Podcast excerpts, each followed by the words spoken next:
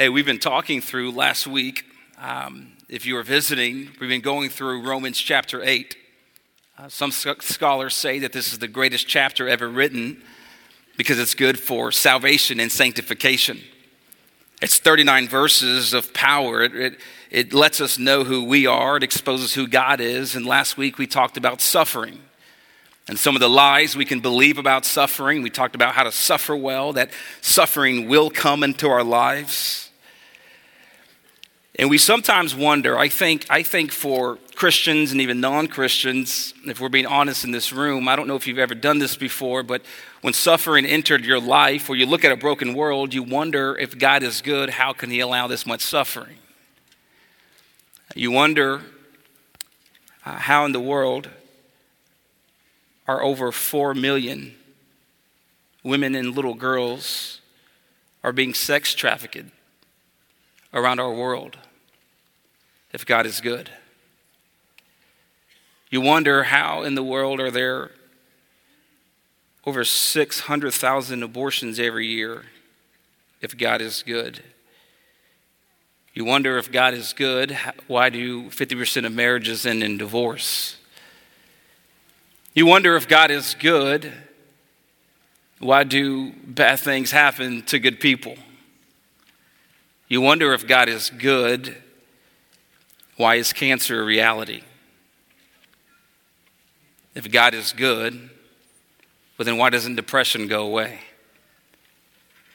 If God is good, then why did our father or mother walk out? We have all these questions that can go unanswered. I have those too, by the way. You know, throughout my life, um, I've shared you plenty of times, but this is kind of what it's been like for me, and you'll relate to this. I'm not alone in here. It's like we, we are born not knowing what's going to happen to us or what we will experience. And it's like we have this bag of brokenness that we carry around today. Thank you for giving me an amen, little girl over there. It's like there's this bag of brokenness, and throughout your life, you experience as a child pain for whatever reason, whether you're a victim of parents or divorce or sexual abuse or anything else, and you, you, you have this pain and don't know how to make sense of it, and you suppress it and you put it in the bag.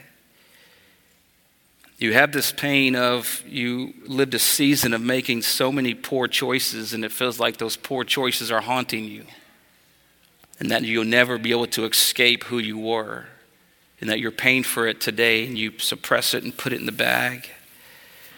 You experience relational betrayal. People who were closest to you have hurt you the most and the deepest, and you put it in the bag.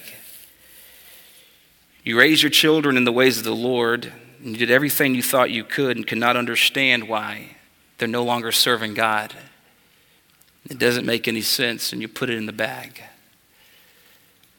You lose the loved one who loved the Lord, and you cannot understand why they died so young.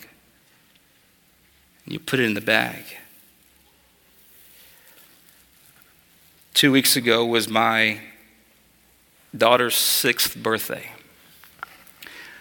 We named her Hallie because it means hallelujah.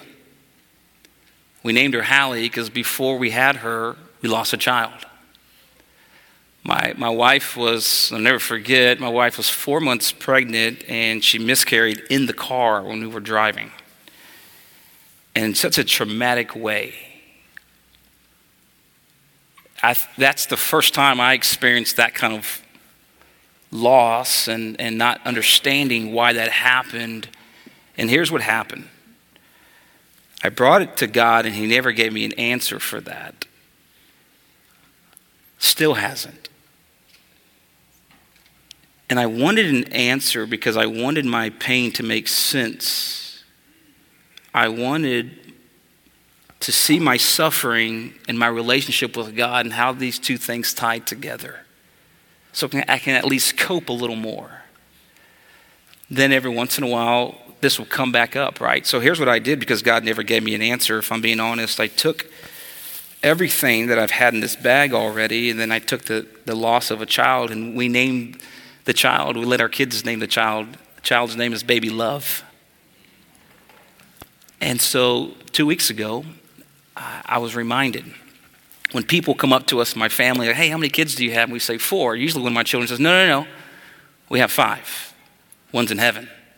I'm like, my bad, five. Two weeks ago, my daughter, um, it was Hallie's birthday, and we lost baby Love before Hallie. And so my oldest daughter, Mamie, comes out with the birthday balloons. Hey, it's baby's Love's birthday too. We can't forget. Can we let these balloons go out to baby Love? I said, That's a great idea. But let's do it when nobody's looking. Thanks, God. Let's do it. Say, Let's do it when nobody's looking so we don't get in trouble, okay? Because daddy's a pastor and we'll get judged for everything, all right? Now you go let it go, because if you let it go, I can say you did it and it wasn't me. so she let the balloons go to baby love. But here's what I've recognized that we all have a bag of brokenness.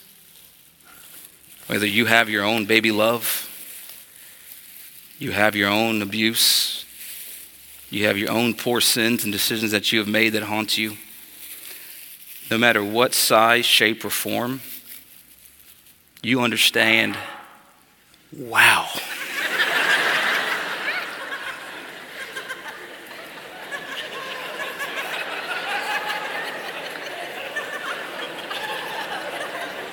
Are you okay?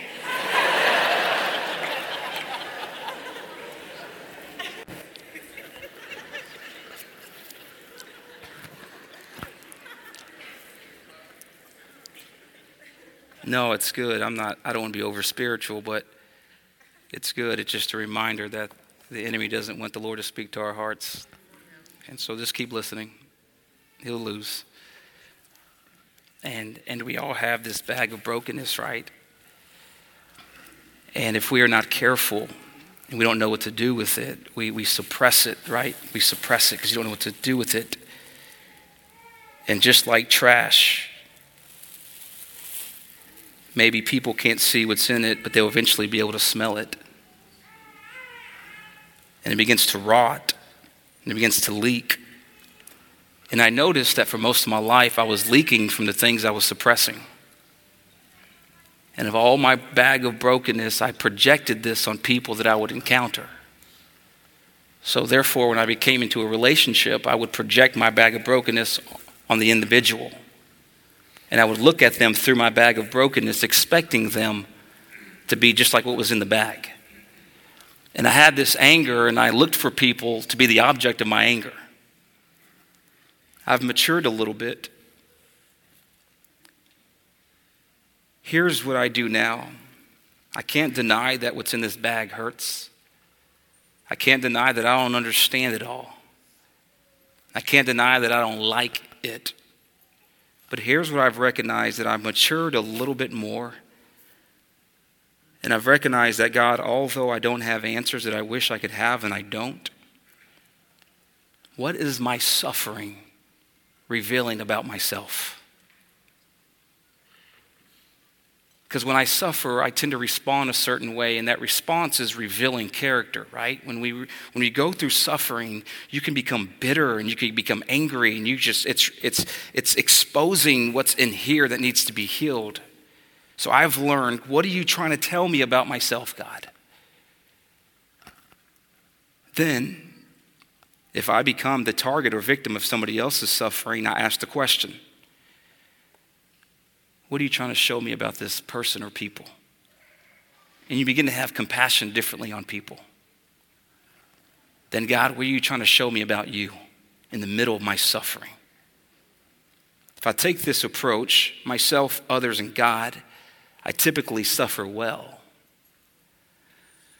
The challenging part is as Christians, we love to take scripture out of context and throw it around like it's a quick dose of medicine not realizing that this medicine may not be what we thought it was.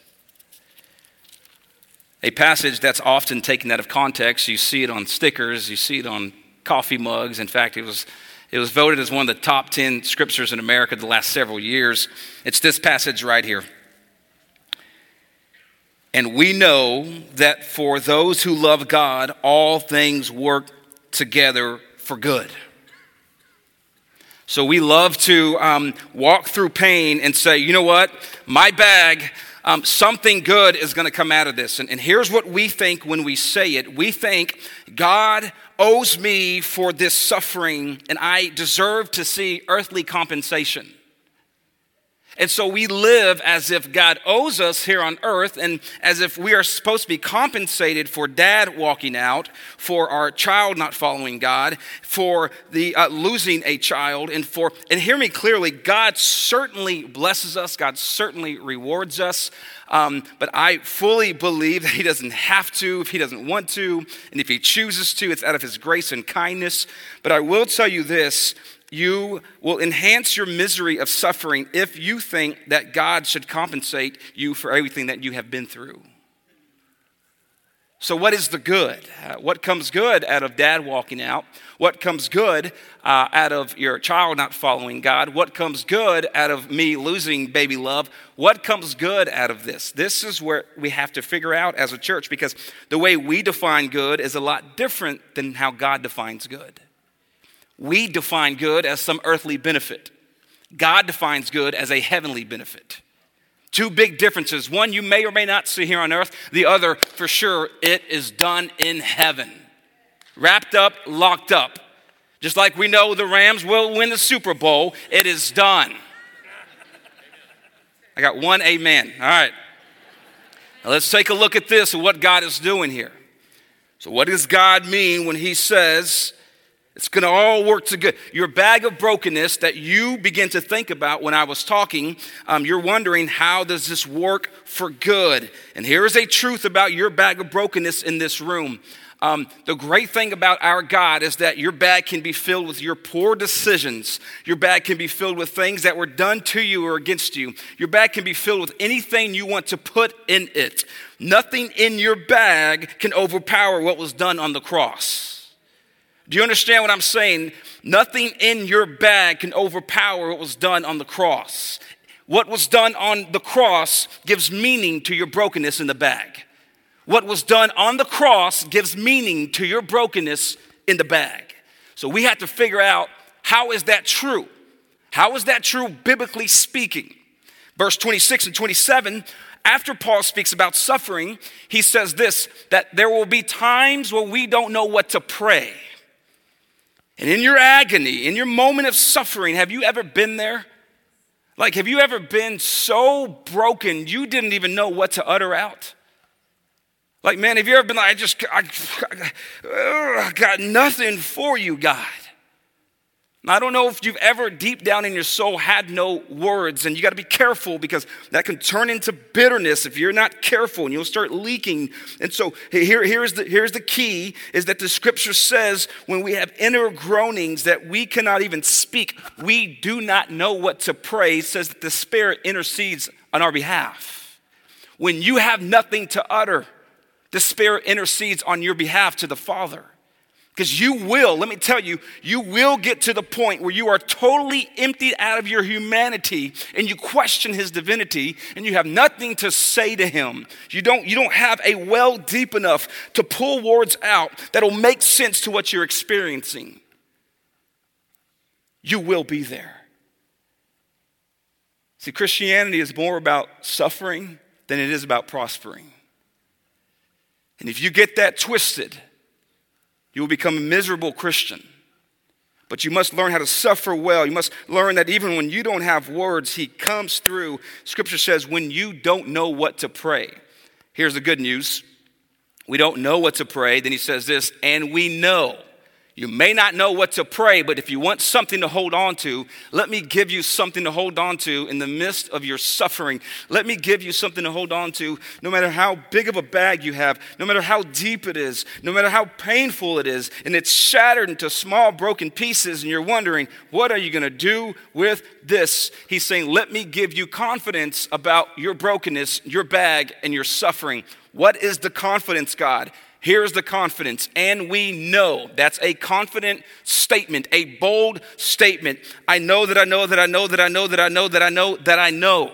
I know this. Here's what he says What do we know? That for those who love God, who are children of God, you can only claim this if you're a child of God.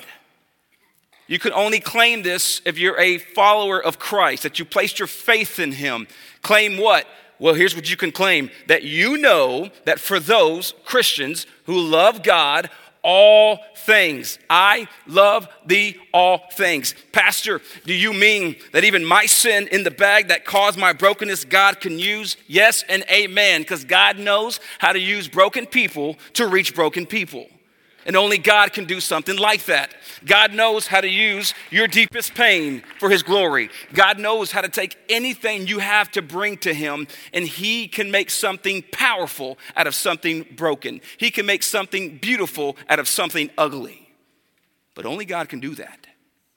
Only God can do that. I love that He said all things.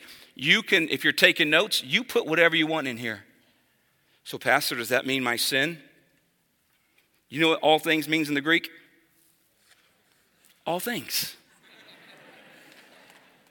so my sin is fall in all thing category? So you mean my divorce that I went through, all thing category? So you mean my even depression that I walked through, all thing category? Your addiction, all thing? All things. God can use all things, but all things, watch this, have to be attached to those who love Him. It only works, this is only a promise and a confident promise for those who love Him. Then you, if you're in this room and you know you love God and you're a follower of Christ, then you can claim all things. Daddy walking out, all things. Abuse as a child, all things. All things, all things, all things God can use. All things work together. All things work together for good. Now let's let's sit here for a minute. This word work uh, means in the Greek that God. This is unbelievably powerful. That God can take the most evil here on earth, the most broken here on earth, and the most perfect stuff, and He works it all together for one huge finished product. So you may be saying, well, how does, how does the, uh, the loss of a child, how does the abuse, how does all this work together? Individually, it's not great. But because we have a great baker, and these are just a bunch of ingredients, the finished product's gonna be awesome. That, that, that's what he's saying here. It's like, uh, I don't like to bake, but I would assume for those of you who bake, when you're baking a cake, you have all the ingredients out on the table. You're not eating the flour as you're mixing stuff, right? It's pretty nasty. So none of the ingredients by themselves are good, mostly. They're great when you put them together and something begins to bake and make something. So, what Paul is saying is look, the ingredients of your suffering are not good, but here's the promise that we have a great baker who's to make something beautiful out of it. That's what Paul is saying here. So, all things work together. And you can be confident of this. Philippians 1 6. What does it say? That he, trust me on, it's 1 6 that he who began a good work in you will continue it to the day of completion. So God finishes what he started. Hear me. God finishes what he started. God finishes what he started. God finishes what he started. God finishes what he started. And what blows my mind is that he can use any of my broken ingredients and create whatever he wants to create out of it. Wow. Only God. He can take your broken ingredients and create whatever He wants to create out of it. All things work together. They're working together for good. Watch this. This gets good. This gets good, good, better good. So, you read the word good and you have a definition for good. Your definition and my definition is diff- different than God's definition for good. When God used good, He used it in Genesis chapter 1. God saw that He created everything and it was what? This word good in the Hebrew is tov. Tov means that what he created has a perfect functionality to it, that there's nothing wrong with it. It is absolutely perfect, there's no flaw to what he created. So, watch this. What God is trying to do, remember that's Genesis 1, it was Tov. When the Hebrews gave definitions to words to their vocabulary, it was always a description to it. So when the Hebrews used the word tov, the description was perfect functionality. So when God created us, we had a perfect functionality in Genesis 1. Genesis 3, I talk about this all the time, that perfect functionality was broken because of sin. So what is God doing? He is trying to get us back to the tov function. He is trying to get us back to the place where we don't function out of sin. We don't have sin in our lives, but He is sanctifying us. Not that we will ever be sinless here on earth, but there is a process of sanctification. For example, here on earth, it will look like this. As God is restoring us back to original design here on earth, here's what it's going to look like here on earth for you and for me. You will never be perfect. As God restores you to look like His Son, to look like Him, and to reflect His love, you will have cracks and I will have cracks in my character and in my life. Why? Because I live in my flesh. So I will never be a perfect picture of God here on earth. This will be perfect in heaven. I won't have any cracks. I won't have any flaws. I won't have any. It will be a perfect image of God. So, what is God doing? Well, when He first created, it was good, it was complete, it was perfect, it was tov. So, what is, what is God doing? He is pursuing your life using all your brokenness to get you back to the tov state. What does that mean? To pure functionality. Now, here's what we don't have a say in how he does it. You mean to tell me that you're going to allow my child to die so that I can look more like you? Doesn't make any sense. I don't like that. No clue why that happened. But let me tell you this the more I was on my knees in the midst of the pain, when I stood up, the more I looked like him the more I was on my knees trying to figure out what is going on, and this deep pain drew me to Him because your deep pain can draw you to Him or from Him. When my deep pain drew me to Him, it changed everything inside of me. So, can God use this? Absolutely. All things work together for good. I'm going to restore you for those who are called according to His purpose. Okay? Watch this His purpose. Who are called, which means break this down. Uh, it's an affection, effectual call, which means God reached out to you. Uh, God called your phone. Now you're responsible for picking up. Right? He initiated the phone call. We're responsible for picking up according to his purpose. For those whom he foreknew, watch this, foreknew uh, is God's foreknowledge of something. So, who, what did God foreknow? God foreknew everything which means this that God decreed it and allowed it. So, did God cause my pain? That's not what I'm saying. Did God allow it? Absolutely. That didn't make any sense. I get it. I know it doesn't make any sense. But we know this that, that nothing in your bag has thrown God off guard. Nothing in your bag was allowed to be in your bag without His permission. If this is true, that He foreknew what was going to be in your bag, it means that he allowed it to be in your bag. Why? That makes no sense, Pastor. I know, I'm going to ask him that too. But all I can do is hang on to the same thing you can hang on to. I don't know why. I don't know why the way he works, but here's what I do know He's going to work it for good. And if this makes me look more like his son, well, then that's the goal here. Well, no, Pastor. I was told that, I mean, we serve Christ, we get a bunch of stuff, and uh, the goal of Christianity is not more stuff. The goal of Christianity is more Christ. And so, if you're gonna, he foreknew all of it. Yeah, he foreknew your dad was gonna walk out. Yep, he foreknew you're gonna lose a child. Yep, he foreknew cancer. Yep, he foreknew it all, which means that everything in your bag has to submit to his authority. You understand that? Like he is more powerful than anything in your bag. So he foreknew it and he predestined it. He pre- predetermined it to happen. For what to happen? My pain? No, no, no, no. This we got to be very careful with the scripture. Did God predetermine my pain to happen? That's not what I'm saying. So, what did God predetermine? Thank you for asking. God predetermined for us to be conformed to the image of his son.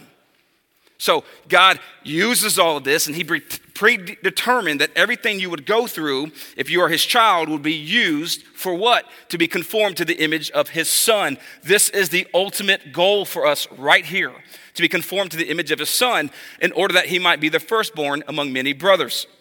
And those whom He predestined, He also called, and those whom He called, He justified. Um, justified is ha- something that happens by faith. When you place your faith in Jesus Christ, you are justified before the Father and forgiven of your sin. When you are justified, this happens first. Take a look. You are predestined, He predetermined, called, He makes the initiation. When you respond in faith, you are now justified. When you are justified, then you're glorified. So, what's the purpose of all of this pain? So that you will one day be glorified. Not a big deal to you? Pretty big deal. Pretty big deal.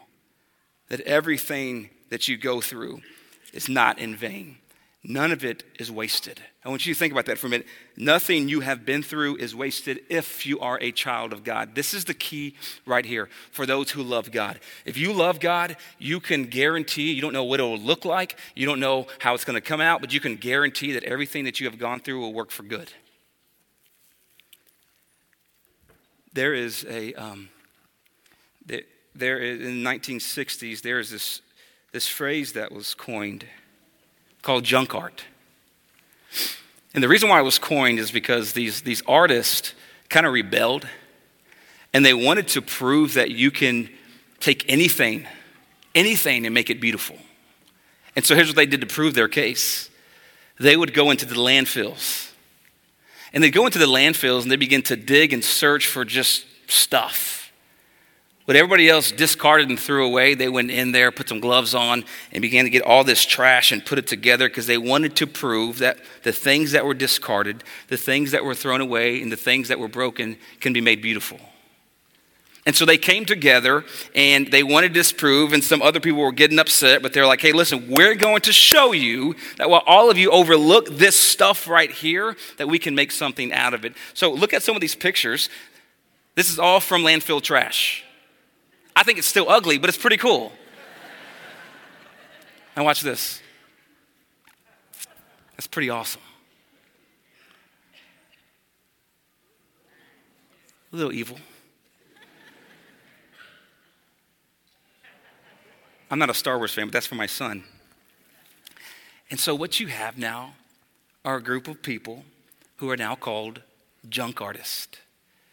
And what they do is they go in landfills, find what's broken and thrown away and discarded, and make something beautiful out of it. I'm here to tell you today that we have the greatest junk artist, and his name is Jesus. And he can take anything that's in your bag he can take anything that's been discarded, He can take any pain.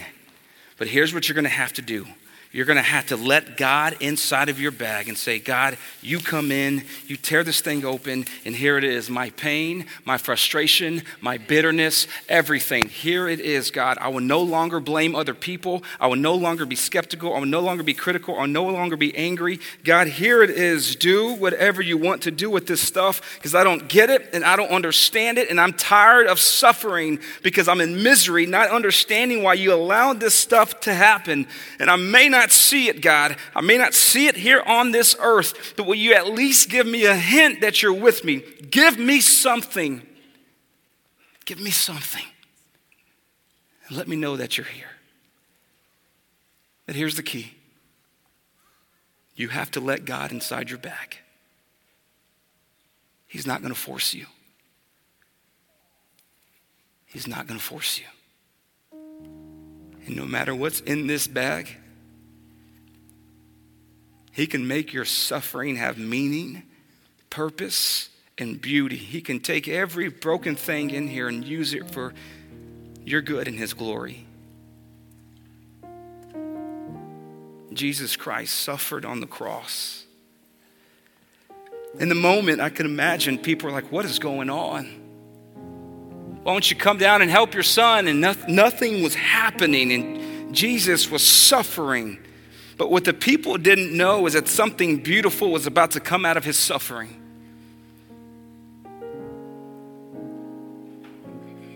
Job suffered. And what people didn't know is how God was going to use his suffering. In Genesis chapter 37, Joseph suffered. And people didn't know that in Genesis 50, there's going to be something beautiful that came out of his suffering.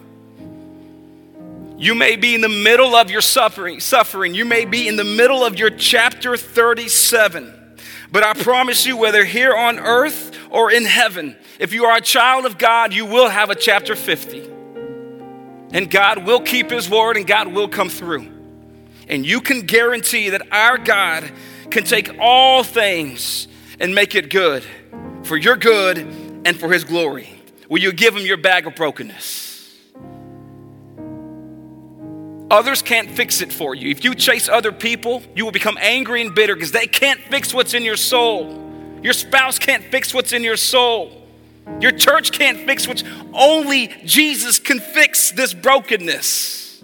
I will do my best to point you to Jesus, but only He can fix it. So, you ready? You ready to offer Him your bag of brokenness? Say, Here is my sin. Here's my pain. Here's my suffering. I don't know what you'll do with it, but do what you do and make a masterpiece out of my mess. Make a masterpiece out of my mess.